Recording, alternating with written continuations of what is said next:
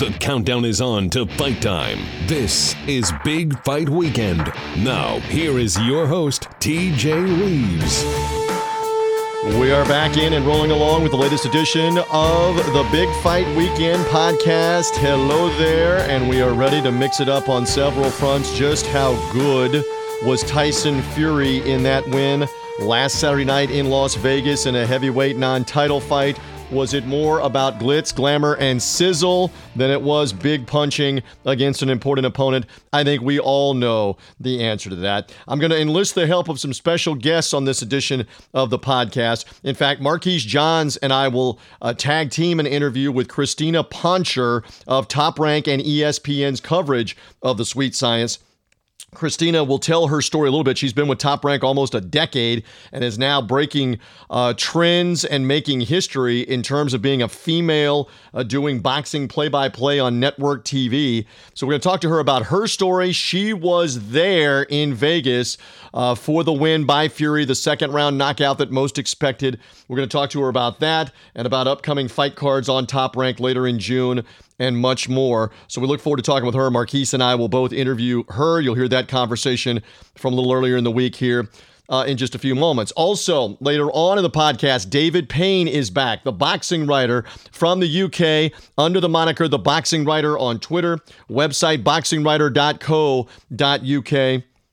Look forward to what he has to say about uh, Britain's own Tyson Fury and his uh, his latest endeavor in the United States and his first fight for top rank. And when will we see a battle uh, upcoming with Deontay Wilder? Also, love David's insight too on the historical perspective uh, of uh, of the fight scene as he's a contemporary of mine. I want to talk some Roberto Duran. This is one of the things we have with the BigFightWeekend.com website. Is we go back in time, go back in history to some to some great fights.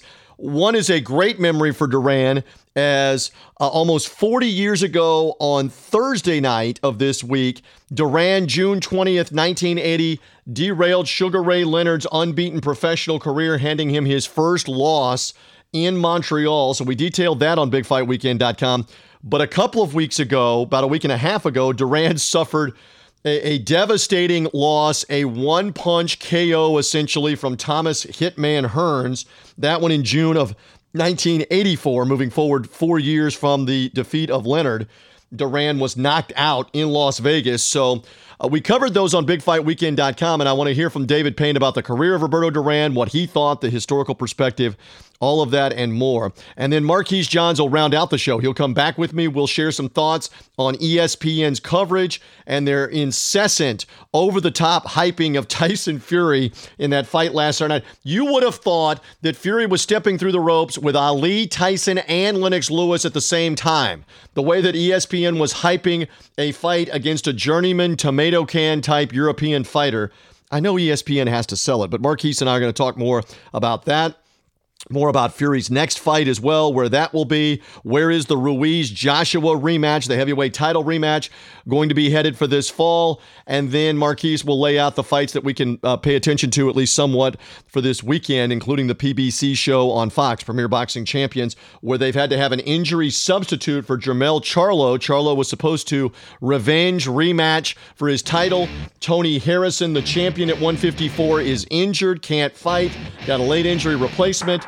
So uh, we will we will talk more about that fight with Marquise later on the show. Let's get everything rolling as uh, as boxing is rolling along here through the summer. Let's get going on this edition of the podcast. Here we go. Marquise, we've got a special guest from Top Rank and ESPN. Crystina Poncher is here with us. Uh, great, great get by you, by the way. Uh, has it been borderline stalking, Marquise, for you to get this interview done? How did you get this accomplished, Marquise? Uh, pull some strings. I'm, I promise not through the window, but I did go through the proper channel. That's good that you made that occasion. Crystina, good to have you here on the podcast. Thank you for having me. And he did not peek through any windows or climb through any air conditioning ducts or anything. So I will not. Because you would have decked him with a right hook and a left and a left to the body and then an uppercut if that had been uh, the case. Okay, so fans know about you. Those that don't, more and more are finding out about you, especially through social media. Tell us a little bit about how and why you got involved with Top Rank and with boxing. Um, well, I got involved with Top Rank and boxing about nine years ago when the promoter was really looking to develop their social media channels and um, video content on YouTube, etc. I was working for Fox Sports in Los Angeles and hadn't covered boxing before, but got recommended through a friend um, when they got wind of, of the fact that they were looking for kind of a, a sports reporter personality, etc. So um, I was working full time at Fox having a desk job in addition to doing um, reporting for college basketball and high school football. So I started, you know, covering press conferences on my lunch break anytime they were in downtown LA where we used to have a lot of press conferences and, you know, going from there. But my family was fight fans growing up. I was, I probably what you call a casual boxing fan. I wasn't into it. Um, you know, as much when I started, but it was definitely something where I learned a lot on the job and having come from a sports background and already having interviewed athletes and things like that, I had the skill set. It was just a matter of learning the, the subject matter. And I mean, it's, I've, I've been hooked ever since. And these nine years have just flown by from, you know, interviewing fighters to hosting press conferences to hosting pre-shows on a pay-per-view. And now I'm color commentator and, and blow by blow. And I would have never imagined that when I first started, you know, nine years ago. So it's, it's been an awesome journey. In regards to your journey, Christine, and uh, you mentioned the word press conferences, and you were there for this weekend for Tyson Fury versus Tom Schwarz. The man went on the, the away and eating his Snickers. Uh, explain to everyone the spectacle and the, the excitement around the fight that happened this past weekend you know, it's so crazy that it was definitely a first for me in, in all nine years. I've never had a fighter walk into the press conference, go up on the stage, pick up the mic, and just start hosting himself. I mean, he's just I'm still finishing my notes. You know, I'm getting my note cards together, making sure, okay, who's going to be on the stage, this representative. And he just walks in. I'm like, I'm standing up, like, I'm not ready yet. Like, the cameras weren't ready, but, you know, it's the, it's the Tyson Fury show. So he calls uh, Tom up there, and him and Tom, and he, then he calls Bob up there, and they just start rapping and talking and saying, you know, press conferences will never be the same. And I said, well, I get paid the same either way. So if you guys just want to take it away, I'm totally fine with that. But um, you know, they had some fun, and and then we got up there and and got things in order. But it was kind of like that, you know, all week. Anytime he walked into a room, you know, other than his suit um, you know, his clothing announcing itself before he opened his mouth. I mean, he just would take over any space that that he was in. But um, he was a joy to work with, as was Tom.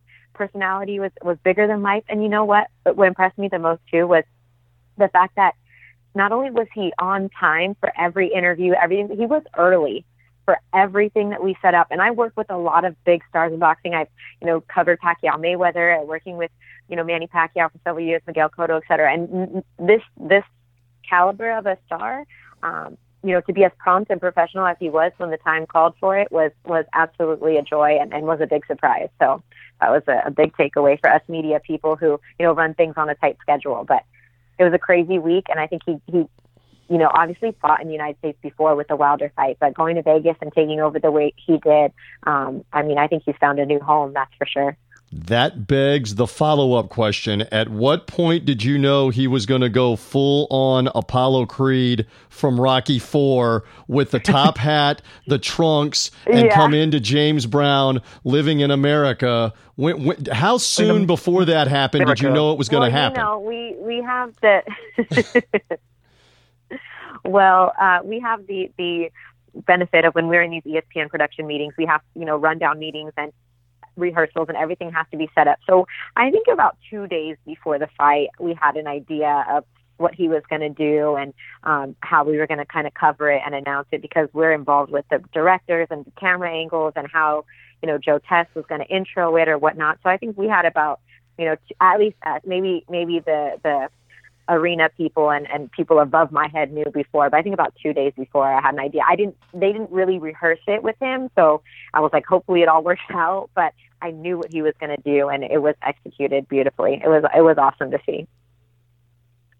Uh, in regards to the fight with Fury, I'll, I'll ask one last final question on it because the fight ended with a second down, second round knockout, and was pretty much short work in regards for Fury.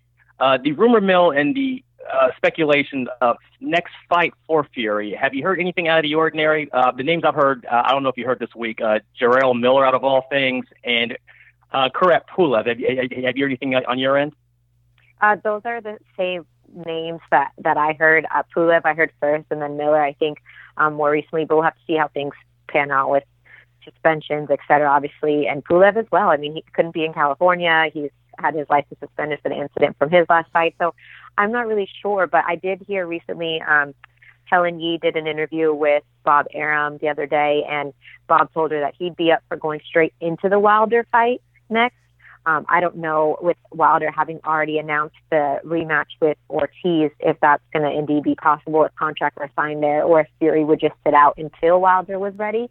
But I know he did mention now he thought he'd maybe need another fight before it, but I think he's high on the wave and, and the buzz that was created um, in Vegas this past week. But I have heard those same two names, and I did hear him mention late September or October for another fight before maybe the January rematch. So a lot of things up in the air right now, but I, I, I have heard the same things that you have. So we'll just kind of wait and see how it plays out over the next, you know, month or so. A few more minutes with Crystina Poncher here with us from Top Rank and ESPN as part of the Big Fight Weekend uh, podcast, and we've been talking about Tyson Fury and uh, and him selling and ESPN selling big time.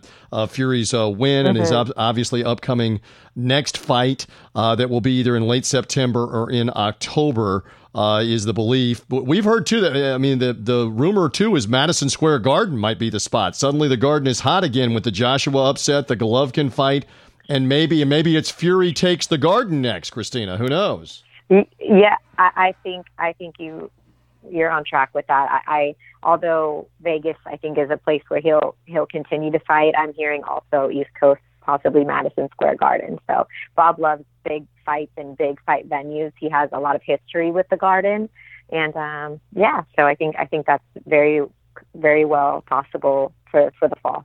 All right. Couple more, then uh, we're gonna we're gonna let you get out of here. Hey, one on play by play because you you are trailblazing. There are not a lot of females that have done or do boxing play by play. What is that like for you? How did how did you find it uh, in terms of the experience? What about doing play by play, real quick? Yeah, I mean it's crazy. Only the second woman ever to do it, um, and for me, obviously in English, uh, where Claudia Trejos was the first to do, to do it in Spanish and some in English. But it it really was an opportunity that was posed to me um, from Top Rank. I'd been doing color commentary for the past you know seven years with them, and it is a different beast hopping into that number one chair and trying to call punches. I mean, it's easy when you see things on replay, but it's the only sport that I you know that I've worked with individual sport that you know, you it's not like you can tell what the down and distance is, or it's not like there's time to set up a play in the half court, you know, like basketball. You have to try to call things as you see it, and it it takes a lot of practice. And I'm just getting my feet wet, but being able to work alongside you know, Rich Marotta and Bob Sheridan and, you know, Bruce Beck and these guys that are legends in the game. I, I've learned a lot. I still have a long way to go, but, um, you know, if those people can get past the fact that it's a woman voice, I feel like you know, I'm I'm just as qualified as any other male to do it that that hasn't boxed a day in their life either. You know, so um, I'm working my way, but I I definitely think it's it's a great niche, and I continue. I look forward to continuing to blaze that trail so that women coming up, you know, that are younger than me or that are watching the sport or you know can, can say and have aspirations of, of being in that role one day, something that I didn't when I was young. Uh, speaking of uh, next uh, fights coming up, you mentioned that you're calling the undercard. I, in fact, you're calling the undercard for uh, June June 28th at the place I haven't been in a long time in beautiful Temecula, where I saw Rockin' Rydell get knocked up by James Toney for the uh, Richard Commey Ray Beltran fight. Can you can you elaborate on what's going on with that card? Yeah, so um, that card is taking place on a Friday night, which is if you live anywhere near California, Southern California, you are not happy with a Friday night fight out in the. it's the middle of nowhere. Crystina, Cr- Crystina's yeah. leaving in about 20 minutes for the traffic for June 28th. Go ahead, Crystina. Yeah. You're not you're not joking. So fortunately, I have the benefit of, of being able to have a room, and I'll probably you know drive there the day before and just stay. But um, you got in the in the co-main event that's going to be on ESPN, uh, a 154 pound contest with Carlos Adames against Pat Day, Patrick Day. That should be a good fight. And then on the undercard, some of the fights I'm calling include like Neno Rodriguez, El Rodriguez. Um, and then there's the Elvis Rodriguez. Any if your name is Rodriguez, you're on this card. Um, we have Christopher Zavala David Kaminsky. So some really good young local talent on the card. And um, yeah, I mean, I think it's 10 fights total, eight on the undercard and then two main events. So if you're in that area, you're going to get your money's worth if you can get there early enough in the traffic to see some of these early bouts. If not, like you mentioned, we got you covered on ESPN Plus.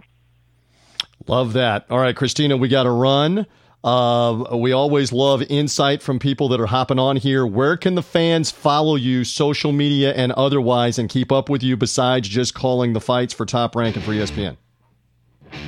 Yeah, I, I'm on Instagram and Twitter. It's just by my name at Crystina Poncher, C R Y S T I N A. So follow me. I often ask for you know thoughts and and um, you know I, that I'll share on the air. So I'm, I'm definitely interactive with my fans. So yeah, thank you guys for having me on. I really appreciate it. He is back with us. I am thrilled to go across the pond and get the insight, the analysis of the boxing writer the UK's David Payne, waxing eloquently here on this podcast, but also writing at his site, boxingwriter.co.uk. And we've got plenty to discuss here, in particular, Tyson Fury's expected easy win from last weekend. First of all, good to be with you. I know it's a little later in the evening where you are, so thank you for accommodating me on this edition of the podcast. How are things, David Payne? Oh, very good here, TJ. Good to hear from you again. Um, I've finished my English tea and tea cake supper, so I am ready to go for the uh, Big Fight Weekend podcast. Okay, so Fury finished off his tea cake, which is better known as Tom Schwarz, and whatever that was last Saturday night. Uh, okay, I'm kind of tainting it at this point. Uh, it was easy by anybody's analysis and estimation, but give me your uh, your thoughts having watched that last Saturday night from ring walk as Apollo Creed in Rocky Four to easy knockout win. What did you make of it? Have you stopped grinning yet, TJ? That's that's the question. He's Mr. Entertainment, isn't he? It was uh, it was a brilliant card he played with the whole Apollo Creed thing, and uh, few people could pull it off with the same aplomb and kind of twinkle in his eye that Tyson Fury could do it. Um, just a remarkable show, which he was he commentated on to the British press that uh, that we saw this side of the Atlantic um, that he wanted to put on a show. We knew that Top Rank and his handlers had picked Schwarz for that role to enable him to deliver a knockout performance in all likelihood and that's what we got. And it was devastating. And he showed an edge and a willingness to really hurt someone and put him away and not kind of let, let things linger, which um, meant that that, that that stays that becomes something strong in your mind that builds a narrative that he can punch as well as duck and dive and bob and bob and weave. So that was all great, but it delivered everything that it was set out to do. It might seem a little cynical because the quality of the opponents, as we've discussed uh, prior a few weeks ago, is not where we'd like it to be. But um, it was the boxes ticked in terms of introducing him wholeheartedly to that American audience, and he ticked every single American box. And hopefully, he's um, he's got many more people behind his Pied Piper tune, and uh, we will uh, we will go forward to a, to another fight in uh, October, I believe, and then on to the Wilder, which, whilst a few months away, still is looking ever more likely. I think at this point. Yeah, that's that's the big one that's looming out there, and we've already kind of touched on earlier in the podcast. Don't laugh; you're talking about me snickering and smiling. That Jarrell Miller's name is being kicked around, and potentially, don't laugh a second time, Madison Square Garden in October. Now, there's this whole drug suspension thing that has to be overcome. And then again, it could be uh, any number of other fighters that that he could uh, that he could fight. I, I, put it to you like this: it, it is obvious, isn't it? This has got to be better caliber of competition this go around because Schwarz offer, offered very little, uh, got a bl- bloody, if not broken nose for his trouble, went down and stayed down. To build the credibility, it's got to be a better caliber fighter, whoever it is, does it not? Absolutely, yes, it has to be. Um, I think the next opponent, uh, they've, they've, talked, or Bob Arum has talked quite clearly and decisively that they're looking at New York as the venue, Madison Square Garden. So one would anticipate it would be an American this time that can help to sell the show because it's a lot of onus on Fury as an attraction if he doesn't have an opponent to kind of fire off uh, and with some credibility to make people believe that it could be more of a contest um, because he can't keep repeating the Apollo Creed trick. He's gonna he's gonna need to, there to be an opponent or a fight to be had to keep selling um, selling the show. Um, the, the the Miller thing to me is disappointing. Fury's not without issues in the past with drug tests, etc. But Miller, as we know and as we've discussed quite candidly, has um, has taken that to a whole new level, and it seems um, a pretty weak sanction that he's already being rehabilitated, if you pardon the expression. uh, back back into the media spotlight as a, as a possible for October. Personally, and maybe it's it's uh, wishful thinking. I don't think he will be across the ring. I think there are one or two other options that they might look at. Um, the one that hasn't been mentioned yet, but I know he's uh, is a top ranked fighter is Bryant Jennings, who's got a um, interesting fight with another British guy in London next month, and there, there may be prospects for Jennings being a Philadelphia fighter that, that maybe that's uh, cl- close enough to uh, New York, etc., for it to, to be sellable. Um, and if he if he was to come away with a very credible win away from home in, in England against uh, Joe Joyce, then he might be marketable as an opponent, as an American guy who's big, fit, and strong for Fury to tackle. So that's another name that's not really been mentioned, but one that I think might enter the sweepstakes in another few weeks if he was successful in London.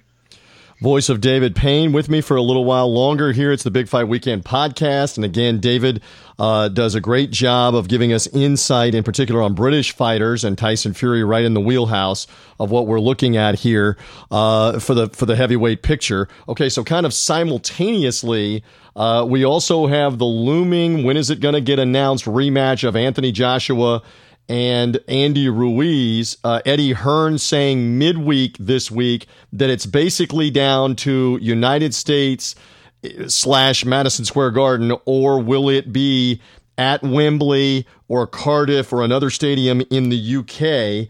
Uh, well, I guess first, give me some insight if there is any. What do you hear? What do you believe about where the rematch uh, would be held here? And what do you make of it if it's Madison Square Garden to kind of, as Hearn was hinting, remove all the stains and all the stink off of it by by attaining victory in the same place where you lost? Uh, I think the um, psychological aspects, the philosophical aspects to it are all interesting and make for good sound bites. But ultimately, like most things in boxing, it's going to boil down to money, and the the most money that Ruiz could make, presumably, is still the American side. Um, so he's PBC affiliated, so he's got powerful friends in high places on this side, on your side of the Atlantic. And I don't imagine Eddie Hearn's going to get everything his own way in regards to ideally having it a London venue with 80 or sorry a Cardiff venue with 80,000 fans right behind him, giving him a point or two start on the cards, um, which you know is something that goes down back through the centuries of boxing. That the home advantage is is something that you would want. Um, but I think it's it's great credit to Joshua that he wants to go straight back for the rematch. There might have been a temptation to to, to go sideways for a step and rebuild some confidence. I think that's to his credit, and it, but it comes with risk. But I personally think the fight will take place in America. Um, so yeah, the the venues and so forth will fall out of that. Uh, but DAZN want to keep that momentum going, don't they? They, they need to keep that momentum um, for their financial planning. From the money they've spent on Joshua, the money they've spent on Golovkin, the money they've spent on Canelo, they need those dates and they need ideally to build the American audience rather than a British one, obviously. So mm. I think the American side would be in the box seat, as they say, at this point in time. And if I'm Ruiz, I'm still holding out for California, like you're talking about. And I, you know, I know Mexico City may be a stretch, but that could be wild at Azteca Stadium with over hundred thousand or something like that. If they built it up, I don't know that they could get hundred thousand uh, that would care, but maybe they would. Uh, so let's just see. It's not announced yet. Uh, and and we wonder how cooperative is Ruiz going to be on venue and on money. After all, he's the champ right now. Indeed, for the moment, that, we'll see. That, that, that can't be forgotten. I think, as you say, the, Mex- the Mexico City thing is again another nice soundbite, evokes lots of memories for people of a certain generation, etc. But I think um, I would be astonished if uh, Joshua is willing to travel to Mexico City. Uh, I mean, we're, we're, entering into Rocky Four Christmas Day in Moscow territory. I uh, cannot picture him on the mountaintop going, Ruiz. No, Ruiz. No. I can't picture it, David. no, yeah, that's true. And there can't be two people more different in aesthetic than Dolph Lundgren and Andy Ruiz either, can they? But, uh, Another image. We're cracking off the think, we're cracking off yeah. the one-liners. So so realistically, you think this is down to maybe California, but probably New York, and then secondarily the UK, if I read you right. Yeah, one would think so. Yeah, I, I mean, I, I, wouldn't rule out the Vegas thing either, but yeah, from what Eddie Hearn has said, perhaps they're looking for uh, an East Coast thing, which slightly improves um, the palatable time for the UK audience, etc. But uh, yeah, almost certainly America. But you never know. You never know what what, what might unfold.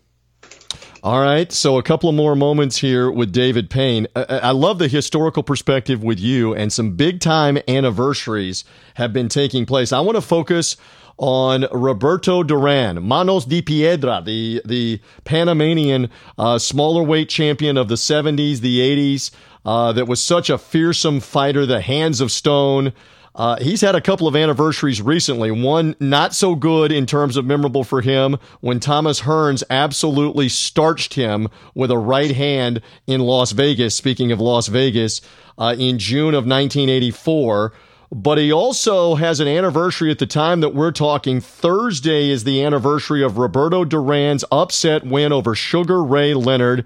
I was a young tyke. David Payne. I was a humongous Sugar Ray Leonard fan from the uh, from the Olympics win in Montreal, all of his unbeaten uh, wins, and then suddenly Roberto Duran derailed him in the brawl in Montreal. Uh, in in June of 1980, and and handed Leonard his first ever loss. What a decorated career for Duran. So, what do you want to say about his career, about these fights that have had some recent anniversaries? Oh, it's a remarkable fighter. One of probably the most people's top half a dozen fighters across all the weights. Uh, an astonishing career, such longevity, um, which uh, and two two pointers in that really. Um, if you simplify boxing um, and the styles of fighters down to your boxers and your brawlers, um, which I'll come on to in my second point, is not necessarily always fair uh, and should be more nuanced. But it's rare for a fighter that comes forward like Duran does, that's an aggression first, that's about throwing lots of punches. Um, that they don't tend to last and have that longevity. They tend to burn, a, a, flame burns brightly for a while, but they don't tend to have that longevity in the same way that boxers can, who avoid punches better and can move around the ring and use use their their wits in that way. Um, so it's it's he's remarkable, doubly remarkable in that regard. But the second point of that is, which is kind of contradicts that to some extent, is that he was a lot cuter than people perhaps give him credit for to the uninitiated. Um, tremendous entertainment, uh, ferocious, of course, particularly at lightweight. Um, but to underestimate his actual boxing skills is uh, it shouldn't be you know he shouldn't underestimate his boxing skills. Um, some of the craft and the guile that went into his work um, is not immediately obvious uh, unless you've studied the game a little. Um, but to beat Sugar Ray Leonard over 15 rounds on points is as big a beacon as to how good a fighter and how good a boxer he was.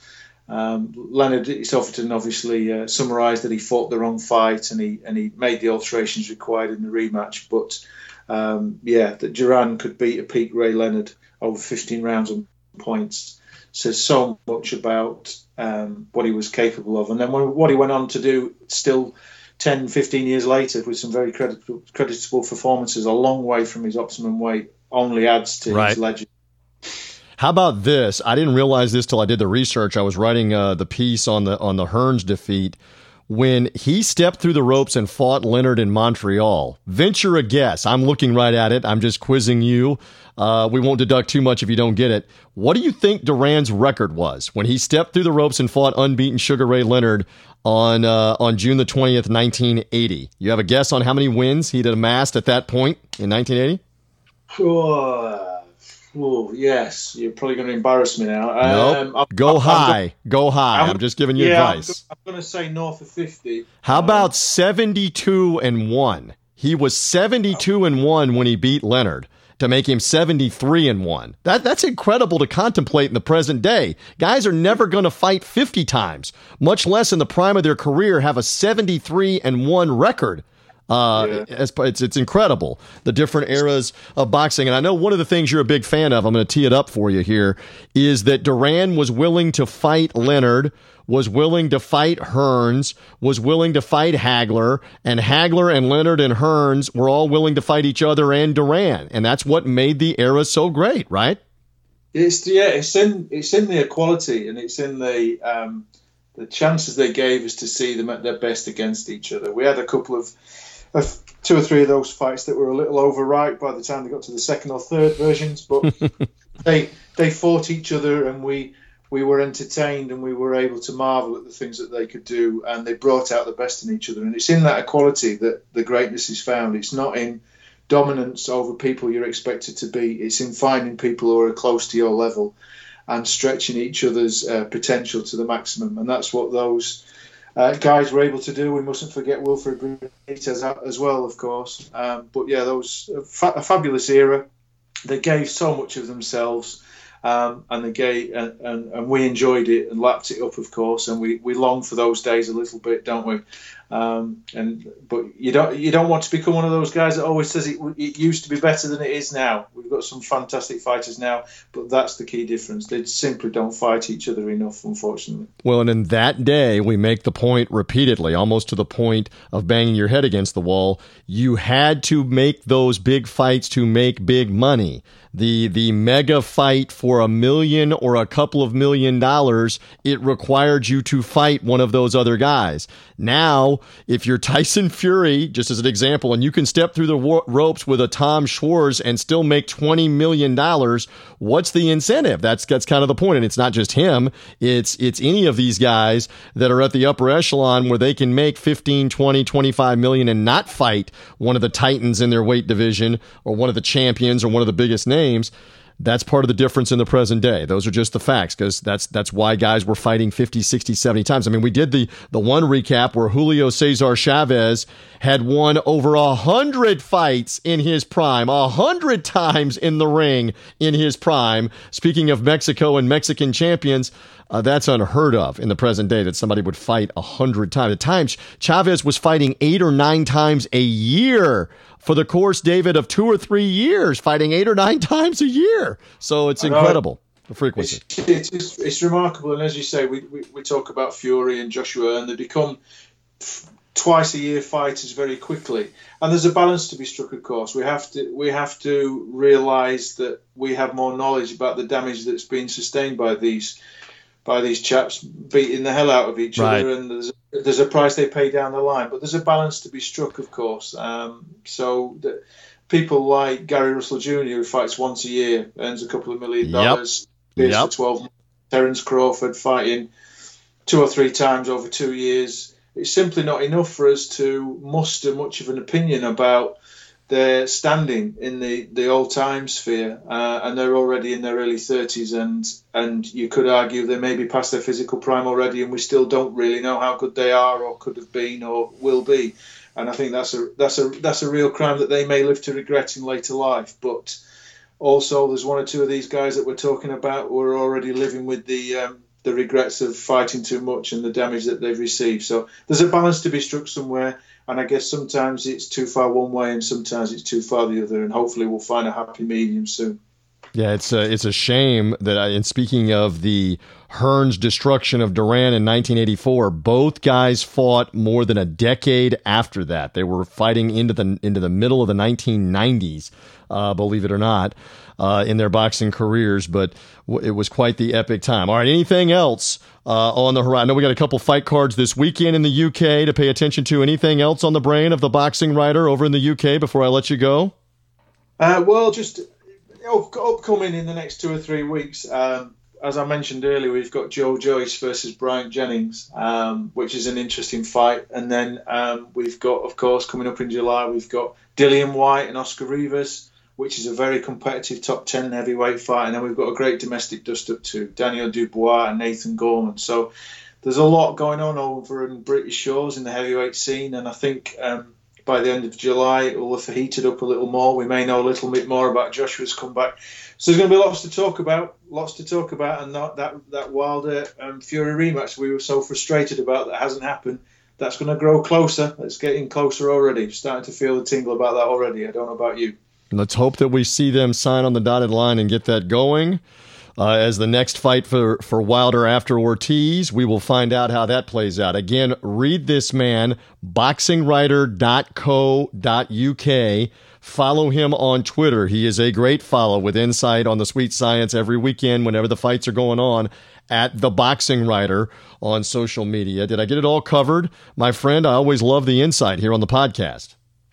I think we covered everything. Yeah, it's good. It's good to be back on the uh, on the show, and uh, hopefully we'll be speaking again soon. I have much love for David Payne. He joins me whenever and wherever I need need him, even when he's at the, the movies in the United States or the cinema in London, and he has to break off a phone call to talk about fights and boxing. That's what we love about David Payne. David, thank you. Have a good night. And you too, TJ back in one more time and calling back in again, going back to the bullpen to Marquise Johns, the lead writer on bigfightweekend.com. We've already had you on once during the podcast in our combined interview with Crystina Poncher. That's a first on the Big Fight Weekend podcast. You and I uh, have yet to be a tag team like in the old uh, WWF. You were my Iron Sheik. I was your Nikolai Volkov, I think, to go old school WWF there, if anybody gets the reference, uh, on that interview. And, and we enjoyed, by the way, talking to Crystina Poncher. Did we not, Marquise? That was absolutely fun talking to Crystina. And by the way, if, if, if, if I'm Iron Sheik, Camel clutch make you humble.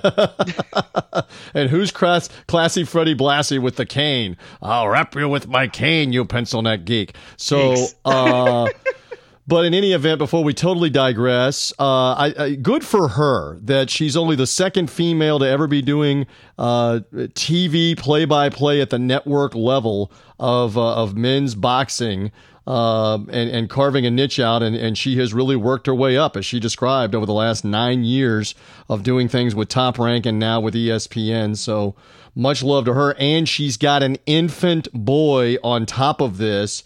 We're kind of pulling the curtain back a little bit that we had to do the interview and shh, not wake the little guy up while he was taking a nap. uh, so good on Crystina all the way around there with some boxing insight. Uh, and I guess, Marquise, uh, we can speak a little more freely now. She obviously works for Top Rank and by extension for ESPN. But here we are now, you and I. Uh, the Fury fight, I, I, was just talking with David Payne before you've come back on. I, I would love to lie to people and tell you that that was competitive. That was in no way, shape, or form a competitive fight, Marquise. we can't lie to the audience.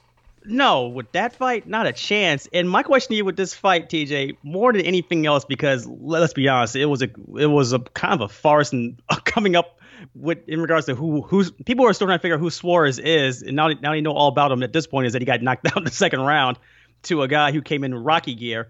But my question to you, TJ, is who came out who came out to the better Rocky Four gimmick for uh, out, of, out of these heavyweights? Deontay Wilder threatening to uh, if he dies, he dies to Brazil, or or Fury coming out all Apollo Creed with the music and everything else. I, I, thought it was a grander entrance by Fury, but certainly a more devastating knockout about a more competent opponent uh, the, by the Bronze Bomber. And, and look, uh his his ring walk, it wasn't that long of a ring walk at the Barclays Center, but he he had on like the mask, That's, and he and he also had on like the Statue of Liberty uh, crown and the whole thing for fighting in New York. So it was definitely different, and now he's got to got to look to up his game. Um, the one thing that I will say too, and look, I, I'm a broadcaster. Uh, Marquise, you've done, you've dabbled in some radio and some broadcasting. I've done a lot of play by play. I know I'm saying a lot of I and me here. And there, yeah. there are occasions when you have to sell whatever it is that you're doing from a marketing standpoint on the broadcast. You're the announcer, you're the mouthpiece, you're the PR guy. But the ESPN announcers with Joe Tessitore, Timothy Bradley, and Andre Ward on the play by play call, I think overselling it is like an understatement. I mean, these guys were everything short of being on the side of the road with a neon sign and a bullhorn trying to sell Tyson Fury as, oh, what a great showman heavyweight. What a show he's put on. Oh, this is, uh, this is something the heavyweight division needs. And uh, it was just, to me, over the top. Marquise, what about you? It was. And I, I will give ESPN the one benefit of the doubt only because they're talking boxing because they spent all week at this point drilling this fight in our heads. Right. Even down to the that two and a half a two and a half hour weigh-in. I was at the Ito Herring weigh-in with uh, DJ, and it didn't take two hours. So they had that going on. They had between that as well as with the Fury fight, the actual not not the weigh-in itself, but just the whole the whole selling of the fight itself became it kind of became like a bad infomercial at one point where it became a little nauseating, I must admit. And ESPN had to have been kicking themselves on the small end of this because around the same time that this fight card started, TJ, as you well know, the NBA side of things, Anthony Anthony Davis got traded to the Lakers, and we know how ESPN loves talking Oh, yeah. about Laker basketball. Oh, no doubt. And they and they couldn't just flip the switch and be like, we interrupt this broadcast because we had a fight card out of Vegas. So. I'm Well, sure but but I mean, uh, look, I understand that that it was a big night, but the guy he's fighting was basically inept, and they kept showing the the viral uh, video of him ducking the punches uh, like he's like he's Neo in the Matrix in the first round of the fight, uh, and it may have even been the second round of the fight. But uh, I mean, it's not like he was facing uh, Ali, Tyson, Lennox, Lewis, or somebody like that ducking those punches. So, look, I, I realize they've hitched their wagon, if you will, good Southern phrase, to top rank and to Bob Arum, and they they have to sell Tyson Fury because by extension he's the big draw right now for top ranked to the tune of an eighty million dollar deal, four fight deal. So they're selling it big time for that reason. It just seemed like it was forced. I mean, on a, on a scale of one to ten, it was a seventeen on on forcing Tyson Fury uh, at us. Let me see it against a more credible fighter. Let me see. Let me see that spectacular knockout against a credible fighter. That's all I'm saying. I agree with you in regards to actual competition for him because the, the one problem that I had with the fight more than anything else, and I was mentioning it even with folks on the on Twitter, if you follow me at Weak Sauce Radio, even before the fight when they were pre-leading this fight, TJ, the only footage they had of of Fury's opponent Tom Schwarz was the same three clips that we all had on YouTube. And you would think they would have some better tape than the same that we all could have as public record.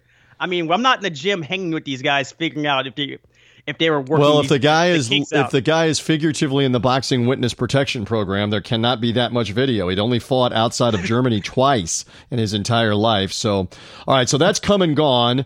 Uh, David Payne has said to us that uh, that Fury may not be fighting Jarrell Miller, and there are a host of fighters. He he mentioned the top ranked name Bryant Jennings as a fighter that may uh, get in the mix for Fury uh, here if it is Madison Square Garden. Jennings is is fighting, I believe it is next month, uh, and could still be shoehorned in for October if that's the case. So, do I mean again? You've you've been watching, you've been monitoring this. Do we suspect it's going to be Madison Square Garden, or might he stay West Coast, Vegas, Staples Center, something like that, or is he coming east? What's your speculation? I figured it would- it- with Tyson Fury to go try to promote him into the U.S. as much as possible. Madison Square Garden sounds like the place that everyone wants to go now. All of a sudden, from overseas to to, to box again, which is cool.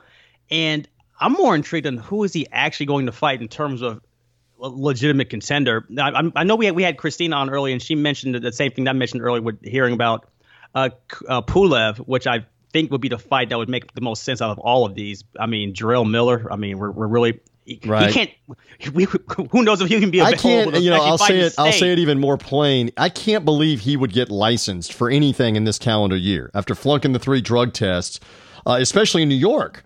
I, I, I mean, if you're going to go back to Madison Square, New York's not going to license the guy. So what are we talking about here? Let's move on from him uh, to somebody else and, and see what Fury um, ends up with.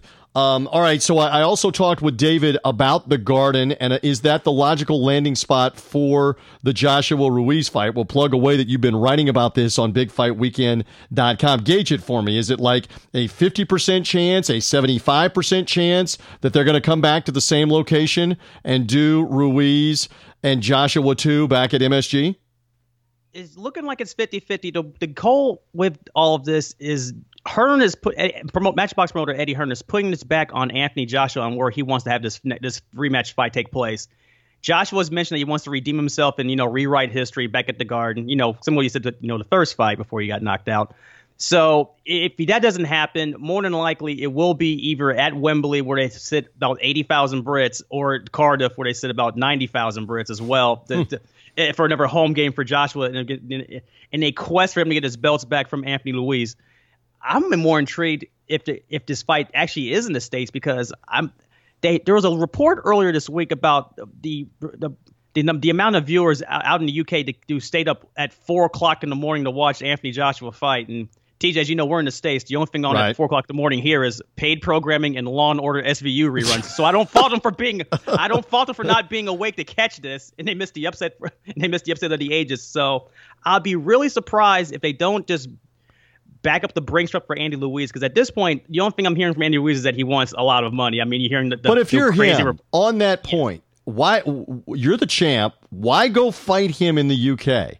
And I might, what's a few million dollars among friends? I would take a few yeah. million dollars less and fight him in New York. I would I would almost be demanding I'm not fighting you in a rematch in the UK. We'll settle on the Garden again but he could be a real stickler and say, let's fight in California. Let's fight at Staples Center.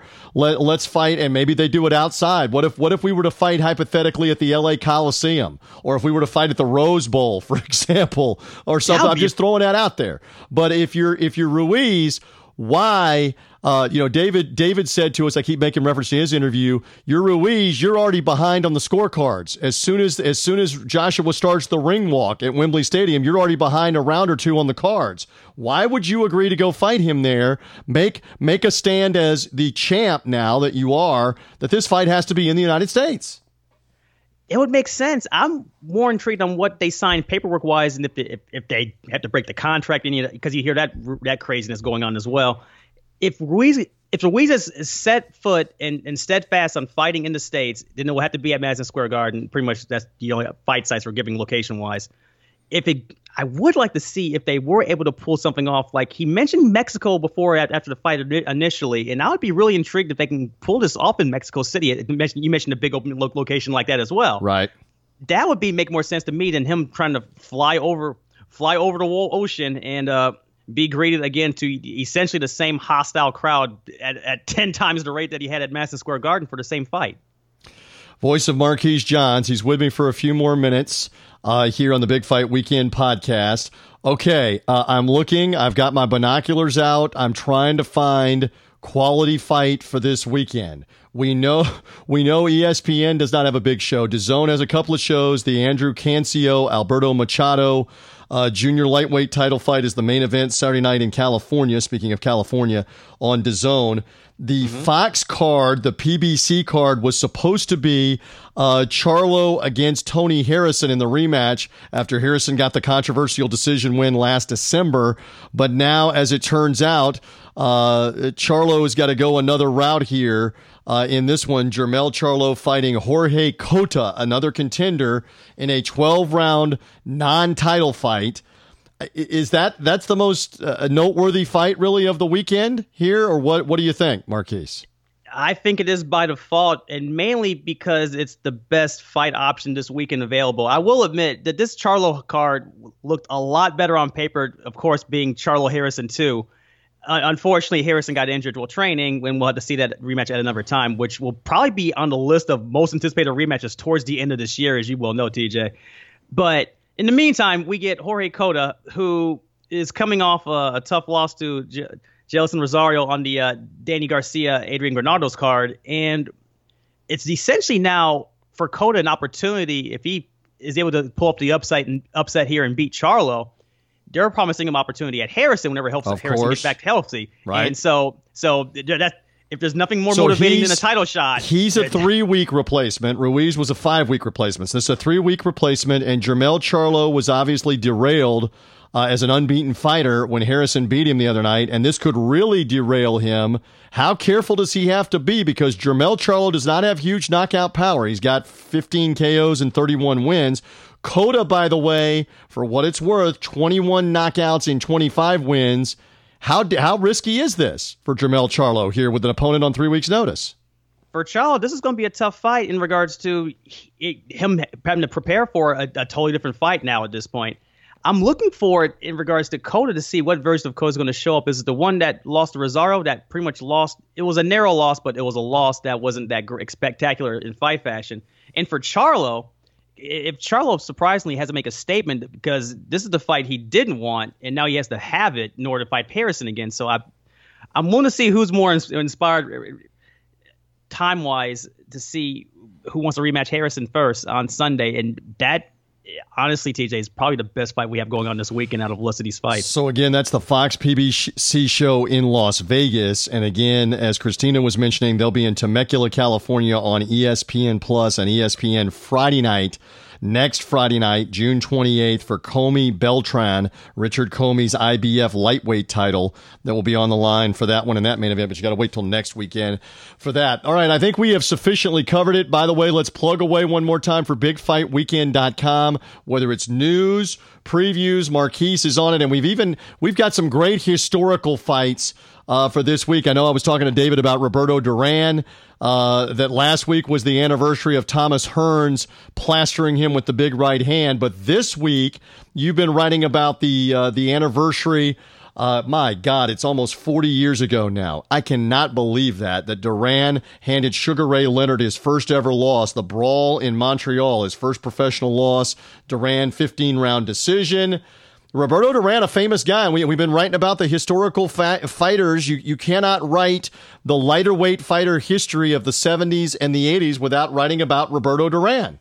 No, you cannot. And the hands of stone was a force to be reckoned with. And the fact that he gave that he gave Leonard his first loss in that, that fight out in the Montreal Olympic Stadium is one of the most impressive fights I've seen in a long time. Uh, just looking back on it while I'm writing for it for BigFightWeekend.com, the, the, your source of all, all things past, present, and future check us out there. Uh, also, you can follow me as always on Twitter. I'm you talking boxing to somebody somehow somewhere at Weak Sauce Radio, all one word. The best Twitter handle, pound for pound. I challenge anybody. I laugh every time. Weak Sauce Radio and Marquise again deserves a lot of credit because he will be tweeting and and live updating like uh, obscure fight cards and fights while they're going on during the day. Like uh, on on Friday during the day, there is going to be some action uh, that's going to be taking place, and you're going to keep track of it uh, wherever it is. London's got a, a, a fight card on DAZN on uh, on Friday. Conor Benn and Jussi Koivula are fighting, and somehow I think Weak Sauce Radio on Twitter will be tweeting something about that card, potentially, perhaps, uh, uh coming on uh, on Saturday afternoon. So. Uh, we'll see. We'll we'll see about these fights this weekend. We'll see if Jermell Charlo gets a big win or or not in that uh, Fox PBC main event that is coming on Sunday night.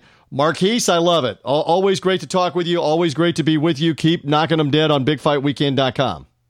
Always, TJ. And before I do go, I want to give you the heads up because you mentioned random fight cards. MTK Fight Night, I mentioned out of London, speaking of the devil, uh, they have fight cards out in uh, Belfast and Glasgow on Friday and Saturday. I'll probably be watching those as well as you. Yeah, Stephen, what is it? Steve, I'm looking at it. Stephen Ward and Liam Conroy, light heavyweights from Belfast, Friday afternoon U.S. time. Yes. And somehow my man Weak Sauce Radio, Marquise Johns, will be all over that. Marquise, thank you. I, I always appreciate it. Keep up the great work this weekend. Thank you, DJ. And we thank Crystina Poncher for being with us earlier in the podcast from ESPN and Top Rank. We also thank David Payne, the boxing writer, for hanging out on the podcast. Enjoy the fights this weekend. I'm TJ Reeves. And again, keep it locked in to bigfightweekend.com and the Big Fight Weekend podcast. Bye.